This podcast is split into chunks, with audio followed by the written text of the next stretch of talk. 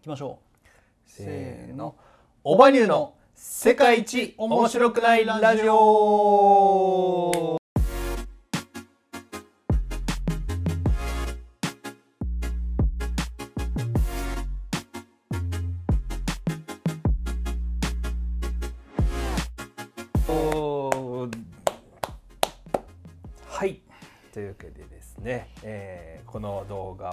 の番組は世界一面白くないエンタメユニットオバニューの2人がお届けする世界一面白くないラジオでございます。はい、えー特にこれといったコーナーもなくただただ2人のゆるい日常トークをお楽しみいただく番組となっております改めまして、えー普段はフリーランスで映像制作をしながらオバニューで音楽活動をしておりますですけど 俺も構えた方がいいかな。普段は介護士と作曲家とオバニューのボーカルプログラミングを担当させていただいて終わります。終わりますって言ったね今。終わります。令和の一休さんこと一休総順と申します。で今画面越しに見ると見とる人はあの格闘ゲームのプレイヤー選択画面やから あのそうテクテクテクテクテクあウシャウシャみたいな Round one ここここにバーサス。テレテテテーって言って、Round one ファイトって始まる。格ゲーっていうのはもうフォーマットはもう一生それだよね。で、俺らはこの台本をいつ覚えんねんっていう話。いや覚える必要ないです。覚えないです、ね。覚えないです。覚える気もないです。覚える気もないです。はい始まりましたね。先週はどうもすみません、なんか僕の都合でちょっとはいいえいえお休みして、あの動画見ました。あのゆうすけくんの。そうここでねちょっとか適当に iPhone 撮ったやつなんですけどきっしょーだと思って、きっしょいわこいつと思って。すみませんでした。ファイあのファイト。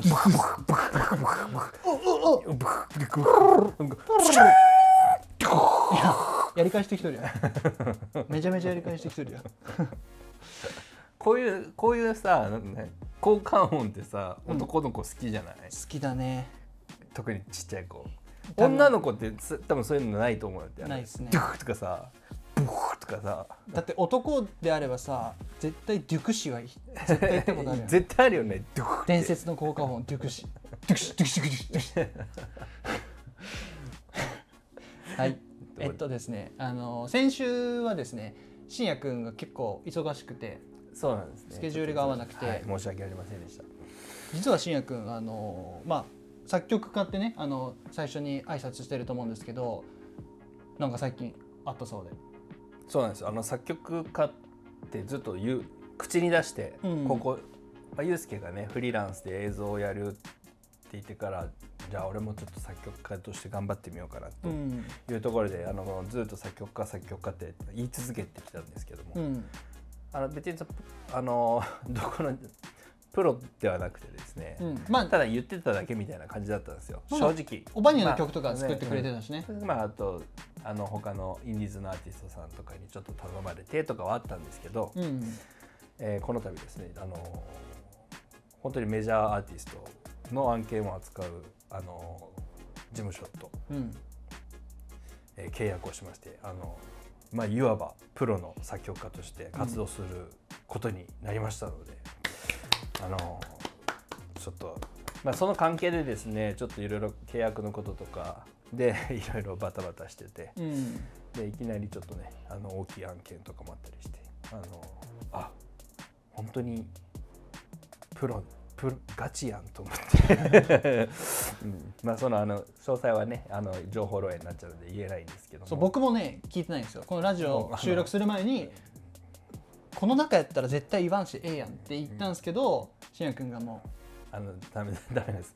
家族にすら言えないから。あのやっぱりまあ本当にそういう事故があるらしくて。うなんか iPhone かなんかでもあったよねあそあーね Mac あかな？った。まあ、そういう Apple のなんかだったよね。ね新機種が出るかなんかなんだっけ？なんかそうそれで開発チームの人が家族に話しちゃってそう子供がうっかり行っちゃったみたいな。本当に多分ろそう。ちっちゃい子やからそんな分からんから。そうなるとだからだからそれね信也君が。万が一奥が一っていうのがあるから、うん。まあね。そこは言えないですけどね。でも本当にすごいメジャーなアーティストさんの楽曲を作らせていただくプロの作曲家になったということで、ちょっとシアン君その初案件が来てたわけですね。うね。そこにちょっとちょっと注力してました、ね、そうそう。だからはい。まあ。まだちょっと流れがねつかみきれてないので、うん。慣れるまでは大変かなとは思うんですけども。なのでちょっと先週お休みをね、はい。させていただいたんですけども実はあのー先週にね話したいテーマがあったんですよ。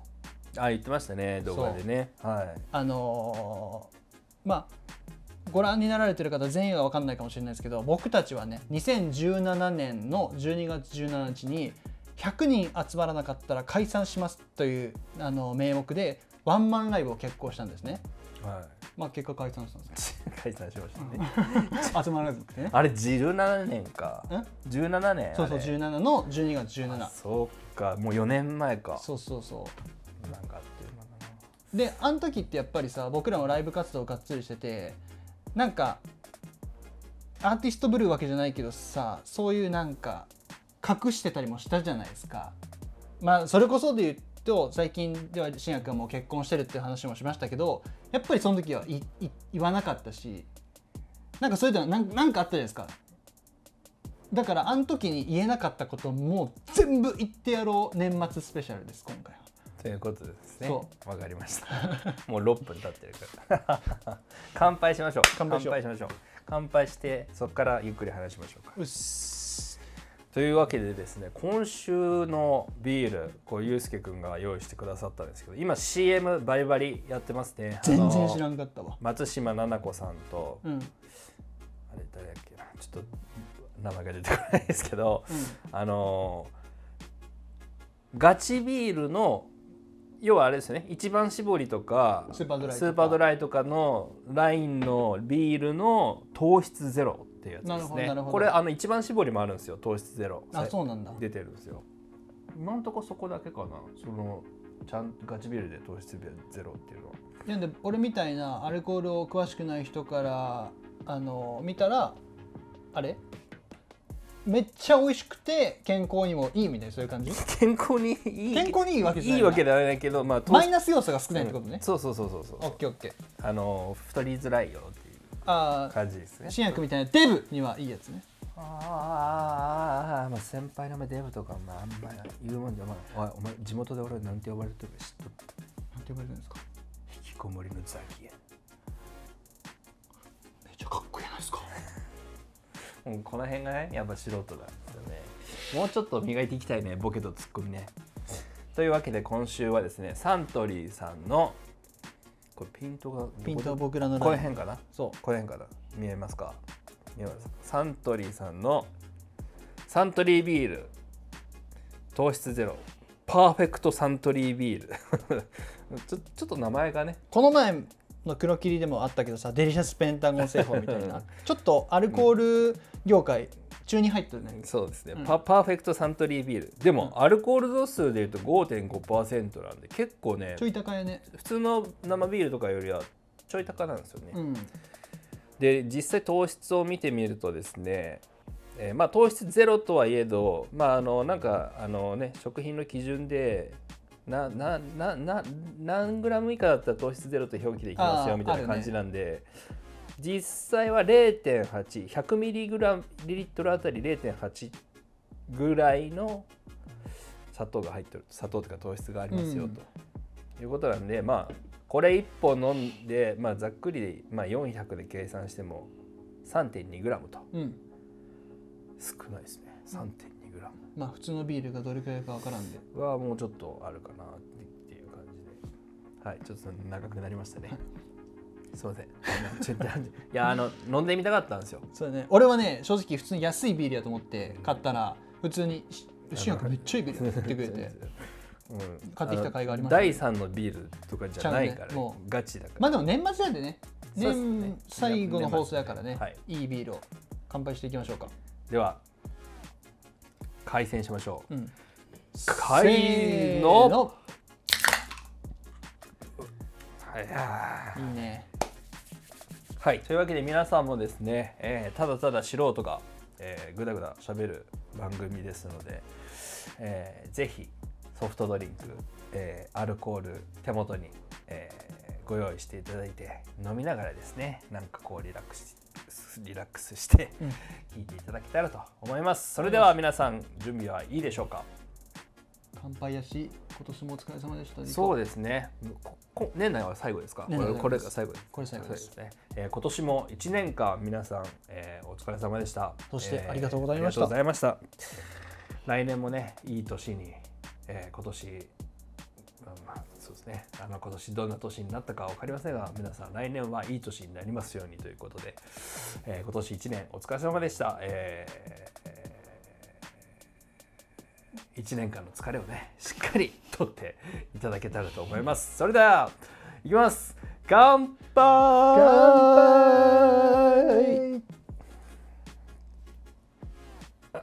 あもう嫌いだわ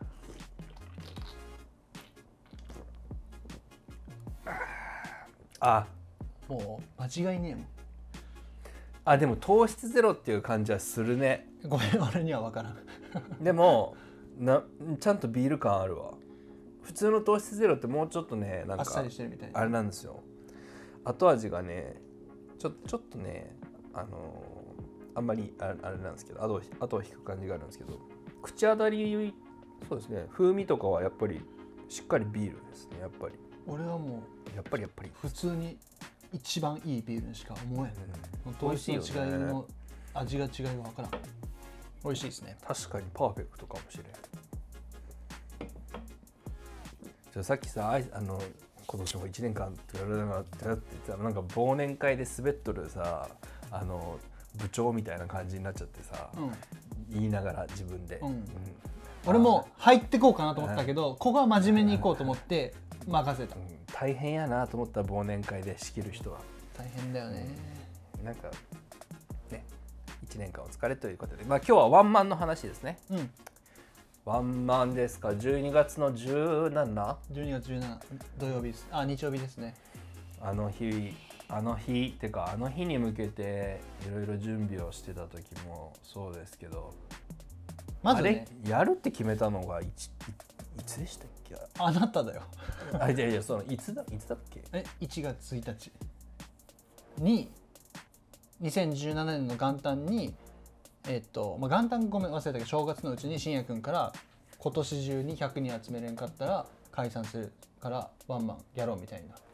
そういう熱意がめ LINE が来て俺はその時にやっぱり現状のオバニューだったら100人集めるなんか無理やったからそのあこの人やっぱ挑戦するなすごいな俺も頑張ろうって思った記憶があるからそう年始やったと思う。1年間で頑張ろうって話をしたから。そっか。それで実際にそのライブハウス側に依頼したのはいつなんやろえっとね依頼したのは、俺全然覚えてないな。いつか。半年以上は前かでも。うん、依頼したのは覚えてないけど9月の16かなんかに企画を打ってるんですよ。ノットで。うん。ワンマンに向けての。その時にワンマンで開催しますってな3ヶ月前って早す遅すぎるけどね。9月に、あのー発表したんでワンマンやりますってのを。だからもう1月の時点ではワンマンやるのは決まってたんだけどもう俺ら言うのが怖くてやっぱ行ったらもう実行しないといけないっていうのがあって。多分そうだね。そうなるとライブハウスまあ尾藤さんじゃんだって、うん。ライライブハウス側に言ったのは6月とか夏多分そんなもんや夏場だよね。だったら、うんだったら企画やんなきゃダメだよみたいな感アドバイスをじでくれたもんね。いただいてアドバイスいただいてそんで9月にやってみたいな感じで、ね、そうそうそう。っから。どどれぐらい連絡した？あの集客するのに。俺もう SNS とか身内も全部使ったらねあの連絡させていただいたんですけど SNS も使って。俺余裕でね200超えると何人かはさすがに分からんけどでももうい思うもう手当たり次第そうそうそう。多分本当に300人には声かけた。うん。それでも集まらなかった。100人いかんかったもんね。100人いかんかったよね。100人いってない。86とかそんぐらいやった気がするでも実質チケット自体の売り上げチケットっていうか売り上げ換算は確か90あそうなのとかって言ってなかったけ？ど90いいや土日100超えてねどうでもいい、うんそうそう。まずあの大事なことを話そう。あのーなんで俺たちはその100人集まらなかったら解散するっていうことをやったのか。解散しなきゃいけなかった理由っていうのをねちゃんとここで喋りたいなと思って。うんその時は、まあ、これは信也君の家庭の事情なんで信也君の口から話してほしいんですけどその時はやっぱり信也君が結婚してるとかも話してなかったじゃないですか。だからとりあえずもう SNS 上では100人集まらなかったら解散しますとしか言ってなかったけど実は裏の事情がありましてそれを今回話してほしいなって思って。えなんだっけ？えちょっと待ってそんな軽いことなん？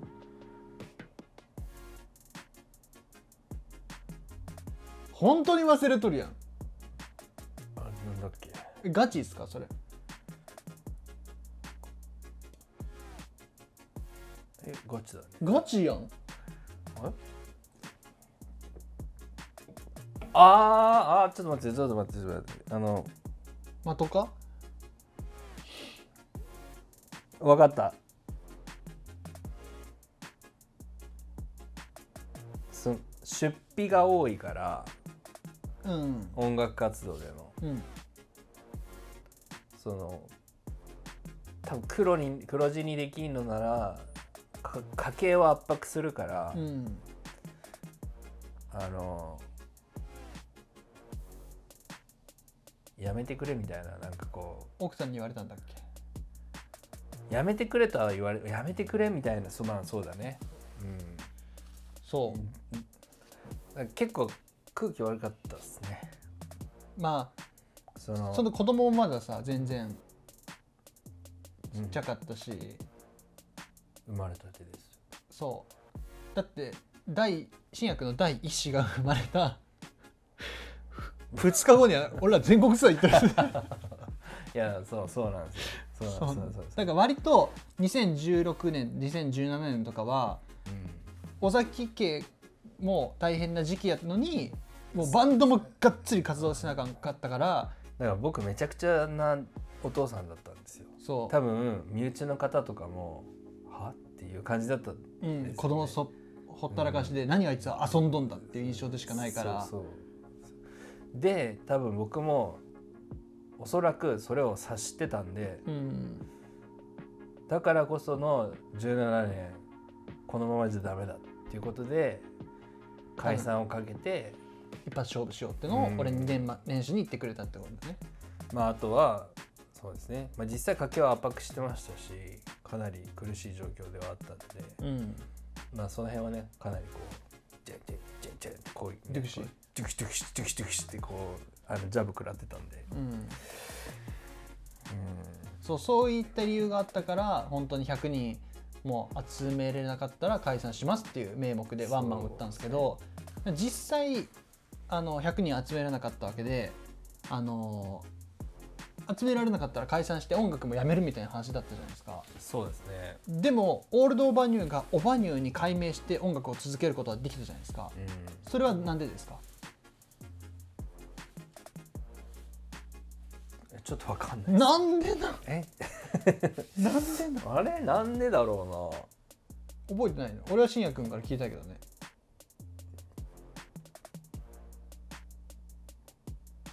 俺その辺もう記憶があんまそうですね。多分相当お酒飲んでたんで毎日。うん。記憶も曖昧なんですよちゃうやん。信也君もう格さんで言ったらええやん。宝くじで10億当たったからだよ。ああそうだ。10億当たってであのもうハワイに別荘建てて。そう。でそっちに移住しようかなそうそうそうみたいなどういうこと？10億当たる宝くじあったっけ？日ないな。本にないよね。え違うのかな？俺が聞いた話やと信也君にその実際信也君の奥さんもワンマン来てくれたじゃないですか、うん。それで結構その見え方が変わったっていうのを言ってた気がしてやっぱり奥さんからしても僕たちがその音楽活動してるところは見たことなかったからやっぱ遊びみたいな風に思ってた。まあ僕らもねめちゃくちゃ頑張れてたわけじゃないかもしれないですけどそういう風に見えてたところを実際ワンマンに来てくれて結構まあ80人ぐらいは僕たちのためにいろんなとこから集まってくれたじゃないですか。なのでそういう姿を見たらあやっぱ続けてほしいというかまあ続けてもいいみたいなことを言ってくれたって信也君は言ってなかったっけ？あ思い出した。そうだ。でしょ？うん、えそんな大事なこと忘れる？あれだそのその続けてほしいっていうよりは、うん僕から音楽活動を取ったらうんどうなっちゃうんだろうなって思ったあらしい。奥さんが。うん。うん。だよね。なるほどね。だったらまあ続けた方がいいんじゃないっていう判断だった気がする。そういうことか。厳密に言うと。なるほどねそうだそうそうそう。そうそうそうやって俺しそのうん奥さんの奥さん側の親戚伝いに聞いたわそのあそあ直じゃないんだ。うん。あそうなんだ。で直やと思っとった。その心配をしてたと。うん。そのまあまあ見たと。音楽活動がだから100に集まらなかったから解散じゃないですか。うん。だけどこれで僕から音楽音楽を取ってしまったら音楽がなくなってしまったら彼はどうなるんだろうっていう風な考えをあの身内に漏らしてたと、うん。それが心配でっていうところでまあ、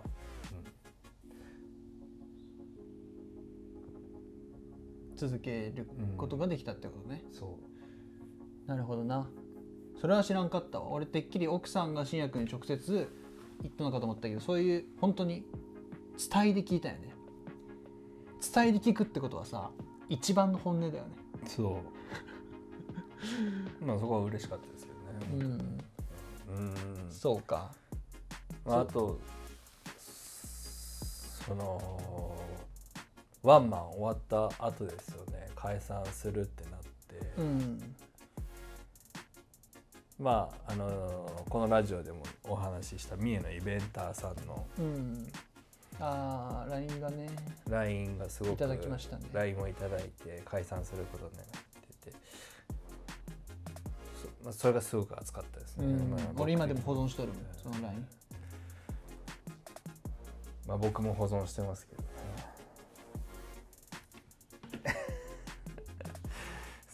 でも携帯なないです。使えちゃったんでないです。使えちゃったんで。いやでも変えてもああいう大事なやつは基本クラウドに保存してます。でもないです多分。もう大大 まあまあまでもその一つあのイベンターさんから言われたのはあ、う、ん、もう直接奥さんに話をしに行くつもりだったっていうのは言われました。ああのもし出まもしそのあマイマイク座っちゃったごめんね。あのもしこれで音深夜が音楽活動を続けることができなくなるんであれば俺は奥さんと直接話すつもりだったからっうんて言われた時にすごくガッグッときてうわそんな風に思ってくださってるんやなと思って、うんあれはねいやもう本当にねもうやばいね。ちょっと泣きそうになるわ俺今え本当にいい人やからな。ーそうなんですよ。まあでもおいや出す出すなよ今今出しそうになってるごめんごめん。前のラジオでも出とったけど俺らしか分からんぞ。まあでもさそういうことがあって結局今があってさ実はあのー僕たちオバニュー年始にね発表があるんですよ。ねそうですね年始に発表が。うん。発表がっていうか発表ですね。発表があります。それはもう年始 まあ、ま簡単にうんうん前向きな発表。動画がアップされると思うんでねお楽しみいただけたらと思いそうまですすね、はい。うん、ワンワンマンどうでした実際？あのねもう一つ言っていい？本当に。うん。もうマジでやりたくなかった。うん。俺も これっていうと来てくれたお客ね皆さんにすごい失礼かもしれないんですけど僕らは本当にねもう12月17が近づけば近づくほど寝るのが怖くて起きるのも怖かった。そうなんですよ。寝たらまた明日を迎えて日が近くなる。起きたら現実を確認しなあかん。そう。でやることはいっぱいあるし。そで返事は返ってこんしみたいな。そうそうそうそう。でチケット一応100枚もらってたんですよううね、んだけど手売りで売れてないじゃないですか。うん。だから行けたら行くわとかちゃんと分かった行くねうんっていう人と、でもい行けたら行くわってもう多分ほぼほぼ来ないじゃないですか。そうだね、う んそういうのもあってどんどん日ごとに焦っていったんですよね。しかももう僕らなんて普通のアーティストって、まあ、対バンとかやってたらまずは3マンで2マン。みたいな感じで段階踏んでいくんですよ。でも俺らはもうバカでそういうバンドマンじゃないからもう段階飛ばしすぎて普通の対バンから急にワンマンいったからまず曲がねえっていう。そう。そそこだよね。うそう。一番困ったのは。だから実際僕らワンマンでやった曲もコピーあアコースティックのとこがあったんで。変なコピーみたいなね。そうそうそうそう。あのマジでももうう今見たら今見たらマジで地獄やと思うけど。じゃあ僕ワンマンのことを思い出すと体熱くなるもん本当に。俺らあのワンマンの DVD をこうやって束縛されて見せれるのが一番のね あの拷問や。ねトラウマだよね。そう。でもそのコピー曲を含めて多分ねマジで11曲とか12曲とかっていう。いや15はやったと思う。あ本当？そんなやったっけ、まあとにかく普通のワンマン尺よりも圧倒的に短い曲で。ただワンマンって大体二時1時。間半から2時間で長いと2時間半とか、もう俺ら中間のトークでつなぎにつないで多分頑張って1時間半とか持たせたみたいなとか映像入れてね。そうそうそうそうそう。映像をと撮ったじゃないですかで事前に編集したのをスクリーンで流流してみたいなのをでコピー入れてなんとか15曲ぐらいで確か乗り切ったみたいな。でも自分らの曲は10曲ちょっとぐらい。そう。10曲がそれぐらいしかなかったんです。しかも、まあ、僕らの「トゥルースライフ」っていう曲があるんですけどそれを結構あの普通のライブではね鳥の曲でやってたんですけど今回は僕らがね本当にもう初期の初期に作ったね伝説のバラードがあってそれをワンマンの最後に持ってく予定だったんですよでも俺ら昔スタジオでそれクソほど練習してたんでまあいけるやろ当日みたいな感じで。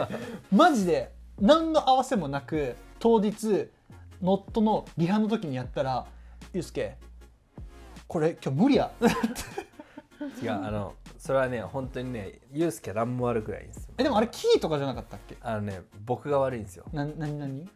そのあの曲作った時ってパソコンじゃないですよあ MTR MTR なんですよね、うん。で MTR の時の方がクオリティが高かったんですよ、あそうなんだ。でそれを再現しきれなくてパソコンで。信也君のその時の DAW 力ではできなかったね。僕のそのパソコン能力ではできなかったんです。うん。でそれを実際リハでやってみて歌ったら地獄みたいなことになってやばいやばい。もうなんか不安やったね。これはやばいってなってこゆうすけこの曲やめようってリハ中に言ったのは覚えてます。そう。であの PA のあの 人とかも笑ってて、リハ中にこの曲やめようってないじゃないですか。だって もうセットリストなんて決,、ま、決めてくるものだからさ。そうなんならワンマンとかってゲネプロって言ってもう別日に前日とかもにやってるんですよ。その一日の投資を。そそれも俺らできなくてなぜなら曲とかも本当に全てギリギリだったから。うそうなんですよだから正直俺らは12月17日に最後までやりきることができるのかってレベルだったんですよね。そうそうそうそう、うん。だからもう吐き気しかなかったよ。やばかった。本番前とかあの三重のイベンターさんあの楽屋までわざわざあのご挨拶あ来てくれたっけ？来てくださ来てくださったんですよ本番前に。だけども、うう僕らもうマジでマジで吐きそうだしもうテンパっとるしみたいな感じで、うん何喋ったか全く覚えてないもんね。とりあえずお客さんはもう順々に入っとるけどあの15分もしたのは覚えてる。俺らの心待ちで。ああなるほどね。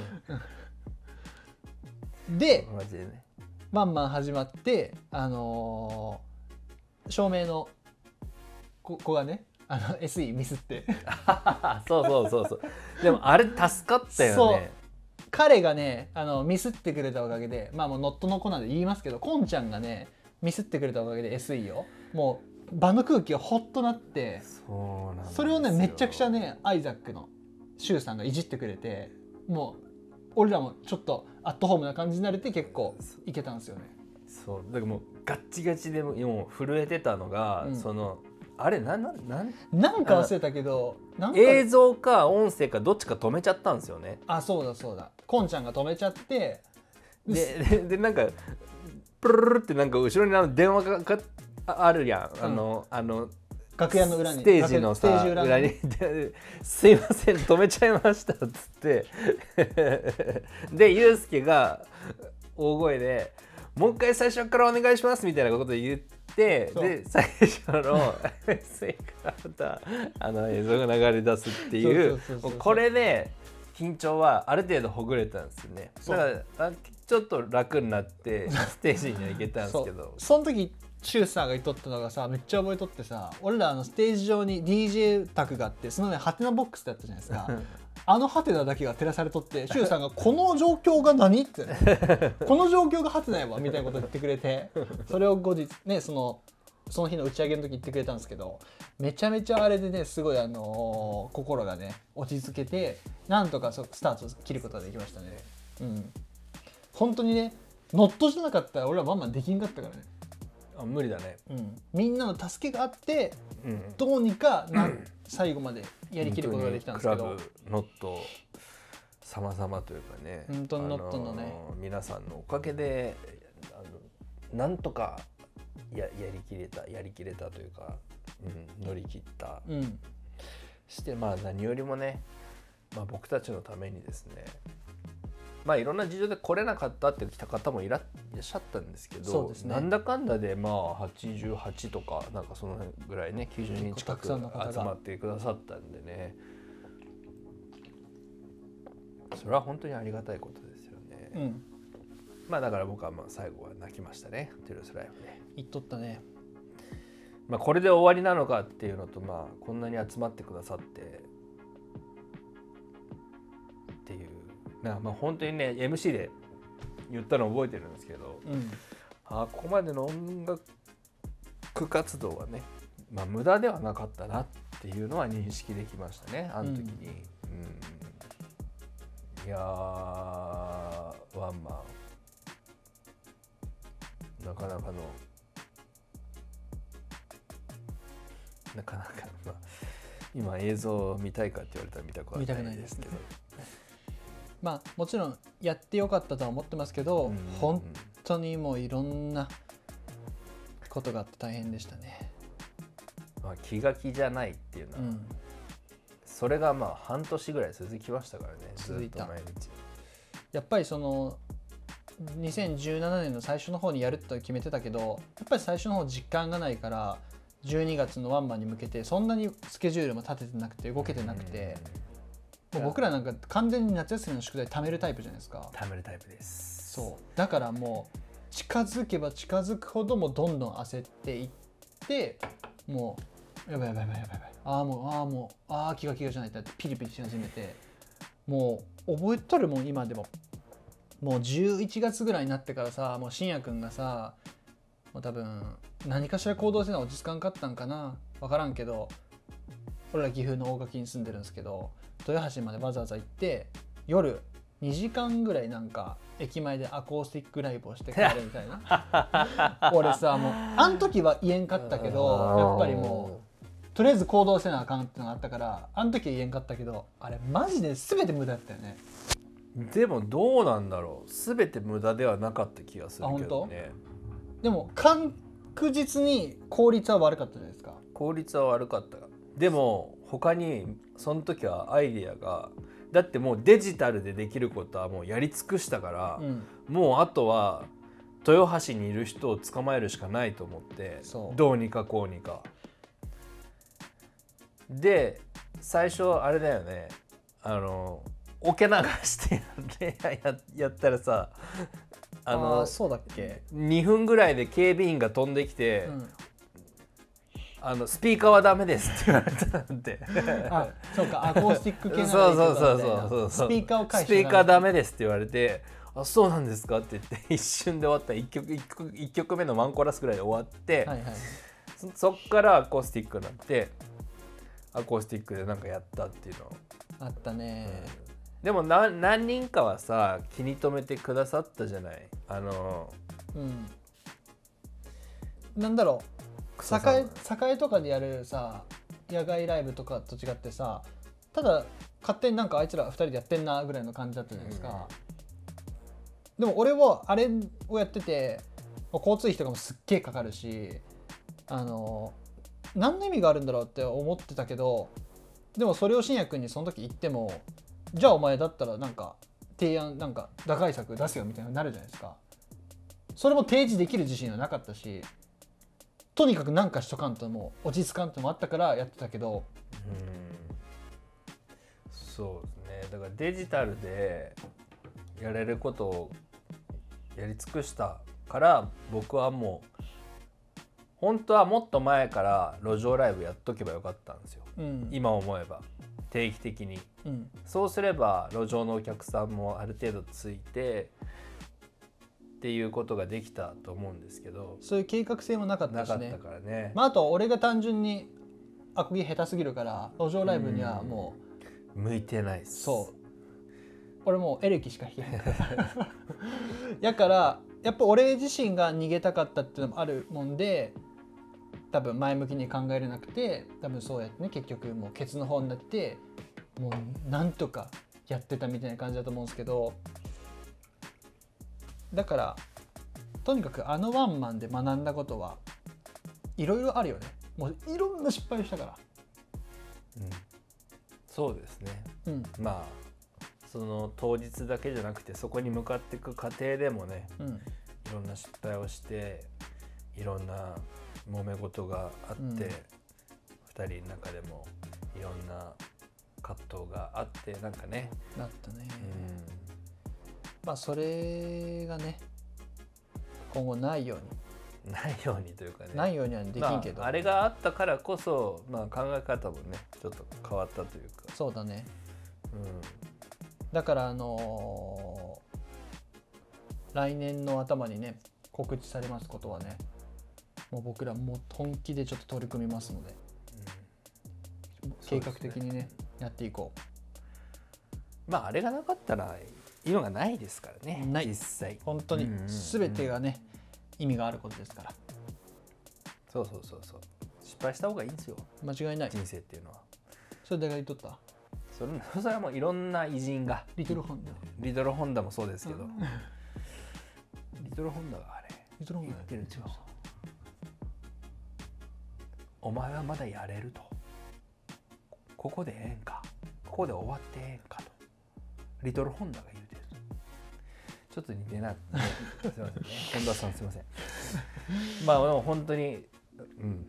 まあ傷 ね傷は深かったですけど。うん。でもでもいいワンマンでしたよね。うん、やってよかっやたとってよかっ思ってますたですよ、はい。本当に来てくださった本当にね。方々も、まあ、連絡に返事をねしてくださった方々もね、本当に嬉しかったですしそれだけでも、そうだねそんな感じですかね。ですねいいワンマンだったよ。結果的にはいいワンマンだワンマンワンマンワンマンマンでした。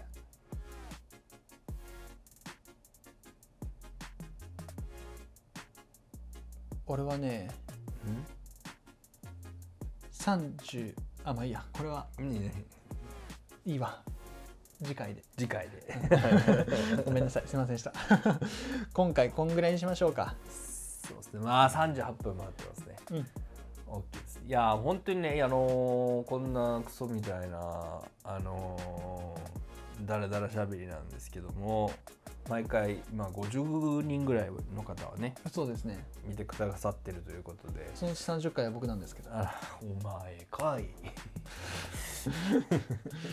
あのー本当にありがとうございます。ありがとうございます。も本当に。結構見てくださってるのが嬉しいですよね。うん嬉しいですね。あとコメントもいただいて。うんあのーね、文章では返返してはないんですけどもあの本当に「いいね」でいいね。いいね。いいね。いいね」とか言ってくれた方本当に心温まってますよね、うん。本当にコメントいただくたびに。そうだね。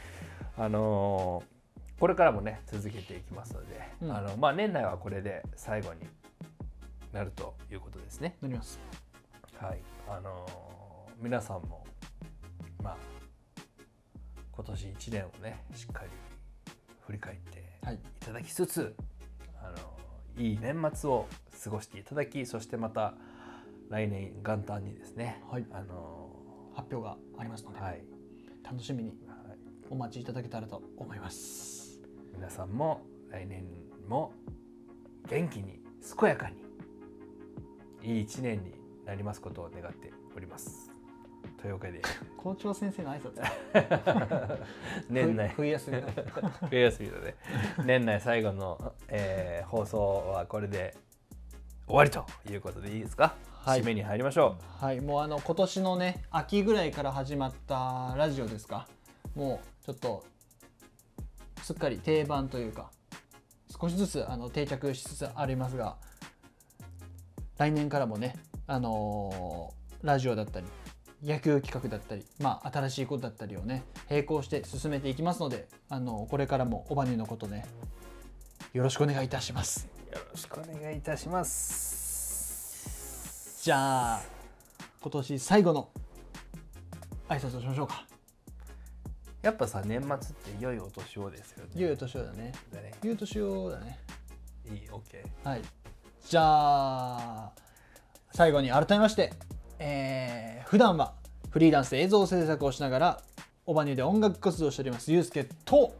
はい普段は介護士そして今年めでたく、えー一応プロということで作曲家になりました、い。そして、えー、オバリューのボーカルプログラミングを、えー担当させていただいております。令和の一休さんこと一休総順でお送りいたしました。お送りいたしました。じゃあせせーーののメリークリスメリマスークリスマスかい撮ってるのはクリスマス前。正月の気分じゃないぜ。イエーイ。ペペペペペペ良いお年を。皆さん良いお年を。来年からもこんな感じでやっていきますんで。よそうですね。ろしくお願いします。お願いします。ありがとうございました。ありがとうございます